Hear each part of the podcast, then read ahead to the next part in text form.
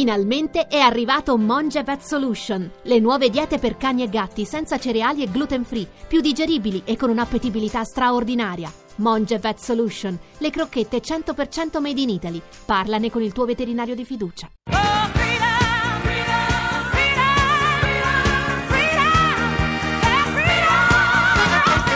Vittoria, le donne, le sfide.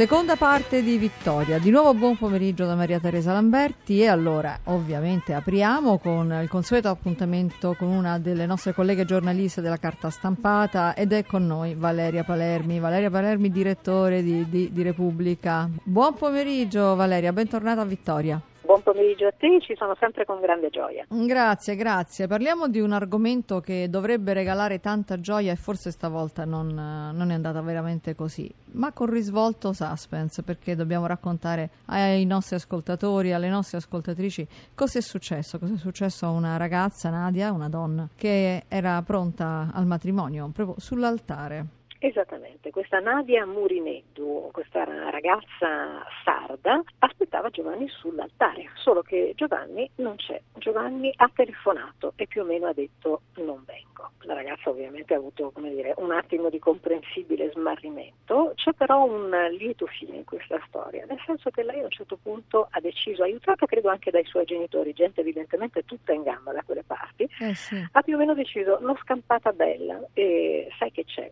La festa la facciamo lo stesso. Ora questa storia che ho riassunto veramente in, in tre battute, ovviamente ci sono tante componenti umane più, più profonde, certo. però secondo me può suscitare un sacco di riflessioni. Parto dalla più frivola, che quest'uomo, beh, non è l'unico uomo a comportarsi così, è rimasto celebre per esempio, diciamo nella storia, tra virgolette, un fax che mandò Daniel Day-Lewis, l'attore, sì. a Isabella Gianni, la piantò con un fax, quindi io direi che coraggio è un sostantivo maschile, però di leoni poi alla fine non se ne vedono tantissimi eh beh, in giro. Questa paura è la, dello la prima scontro. Grande paura. Seconda considerazione, queste due persone si erano conosciute su Facebook e tra loro c'erano quindici anni di differenza, lei trentanove, lui ventiquattro. A questo punto farei una riflessione, noi ultimamente abbiamo parlato tantissimo di, della coppia presidenziale francese, no? Di Brigitte sì. ed Emmanuel Macron, una coppia ormai diventata quasi mitica, ventiquattro anni di differenza tra di loro. Questo però mi fa pensare che la differenza d'età a sfavore delle donne resti tutto sommato, al di là appunto di casi esemplari vorrei definirli come quello di Macron, resti ancora un elemento non ancora ben digerito Beh, dalla società. Un tabù, sì. quasi un tabù e forse nella storia di questa ragazza sarda e del suo promesso sposo che non si è presentato all'altare ha contato anche questo. Altra considerazione, si erano conosciuti su Facebook, ma mm-hmm. cosa significa conoscersi sui social? Cioè quanto possiamo fidarci della rappresentazione che diamo noi di noi e gli altri danno di loro sui social? Loro si erano conosciuti circa sette mesi prima. Forse anche su questo dobbiamo riflettere, siamo come ci presentiamo, basta conoscere conoscersi sui social, per conoscersi davvero, per creare intimità vera. Soprattutto però questa storia secondo me ci pone una domanda vera, di che cosa parliamo oggi quando parliamo di matrimonio? Infatti Io questa è una questa... domanda importante perché è proprio un po' il nodo di questa vicenda anche, no? Credo che lo sia davvero, non sarà che stiamo scambiando proprio come società il matrimonio con il giorno del matrimonio. Cioè con la cerimonia, con questo, quella con frivola? La cerimonia, mm. Con la cerimonia, cioè io dico una cosa totalmente personale, ma sono colpitissima dal numero per esempio di trasmissioni televisive che oggi sono dedicate al matrimonio, ma inteso proprio come giorno delle nozze, no? Sì, sì. Che ormai è diventato un evento quasi hollywoodiano, c'è il wedding planner, dieci anni fa ignoravamo che esistessero queste figure, si parla di location, si parla di cambi di abito, non c'è più un abito bianco per la sposa e finisce lì, no, ce ne sono due, ce ne sono tre, si arriva quasi a dei travestimenti con gli sposi che arrivano a cavallo, si fanno delle produzioni, no, con dei video proprio professionali, c'è perfino una trasmissione in cui i due si conoscono letteralmente sull'altare, hanno accettato un format specifico,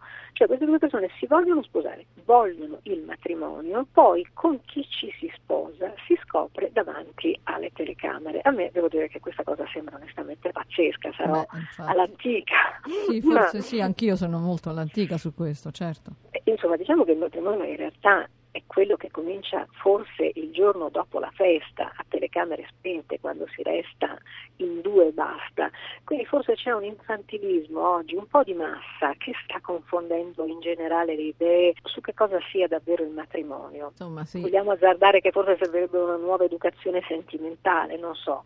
Io credo che una trasmissione di senso, di significato, debba passare da una generazione all'altra, e che, che ci sia bisogno di esempi positivi di buone relazioni tra i due sessi. Il rispetto si insegna credendoci, e in questo i genitori hanno un ruolo fondamentale nell'educare sia i maschi che le femmine, sia i bambini che le bambine. Le nuove generazioni hanno un disperato bisogno che qualcuno gli passi un senso, un significato. Il ruolo dei genitori non è mai stato così importante, io credo. È comunque un brindisi, un brindisi a questa ragazza, un brindisi a Nadia per un incontro fortunato e diciamo anche al più presto. Assolutamente sì, Nadia sei tutti noi, mi viene da dire. Grazie, grazie a Valeria Palermi, grazie. E ora naturalmente è il momento di dare il benvenuto a Maria Grazia Putini, che ci apre un'altra pagina dedicata all'attualità. Buonasera Maria Grazia. Buon pomeriggio a te Maria Teresa, buon pomeriggio alle ascoltatrici, buon pomeriggio agli ascoltatori. Le guide al femminile stanno diventando una piacevole abitudine qui a Vittoria.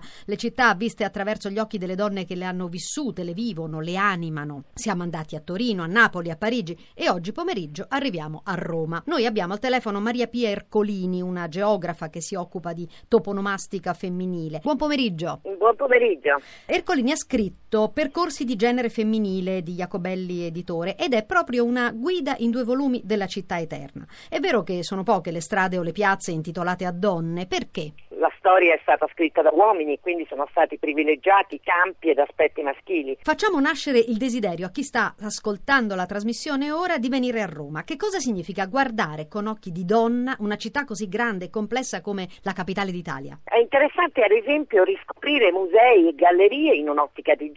Che so, parlerei di Palazzo Spada, questa grande galleria che conserva tre tele di due artiste molto importanti che sono Artemisia Gentileschi, ecco, Artemisia Gentileschi e Lavinia Fontana. Di Artemisia una in particolare, particolarmente bella direi, che è Santa Cecilia, eh, in cui c'è questo giallo che poi ritorna in tutte le opere di Artemisia Gentileschi.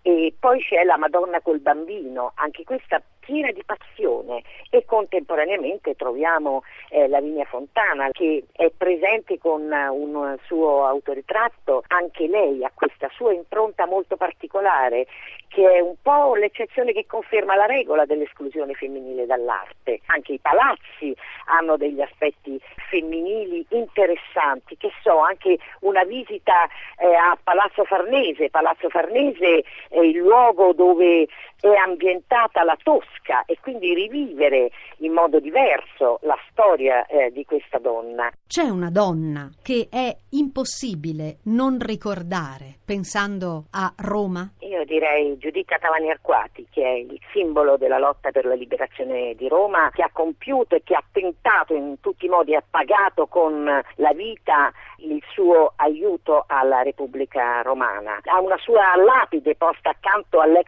lanificio eh, di cui era proprietaria e che ha ospitato e aiutato gli insorti di Trastevere. Roma al femminile, abbiamo detto dunque, un percorso ricchissimo di arte, di storia, di immagini, di volti, di donne che potrete incontrare arrivando qui a Roma. Grazie a Maria Pia Ercolini e ora a te Maria Teresa. Bene, allora noi vi salutiamo, vi ricordo che per intervenire dovete scrivere a vittoria chiocciola rai punto it. Per riascoltare la trasmissione in podcast cercate il nostro sito vittoria punto rai punto it. Ora linea al G R Economia. Vi ricordo che Vittoria e a cura di Maria Teresa Lamberti hanno lavorato alla puntata Laura Rizzo e Luca Torrisi in redazione, per l'organizzazione Rita Mari, la regia è di Massimo Quaglio. E noi ci sentiamo domani naturalmente dopo il giornale radio delle diciassette. Buona serata da Maria Teresa Lamberti.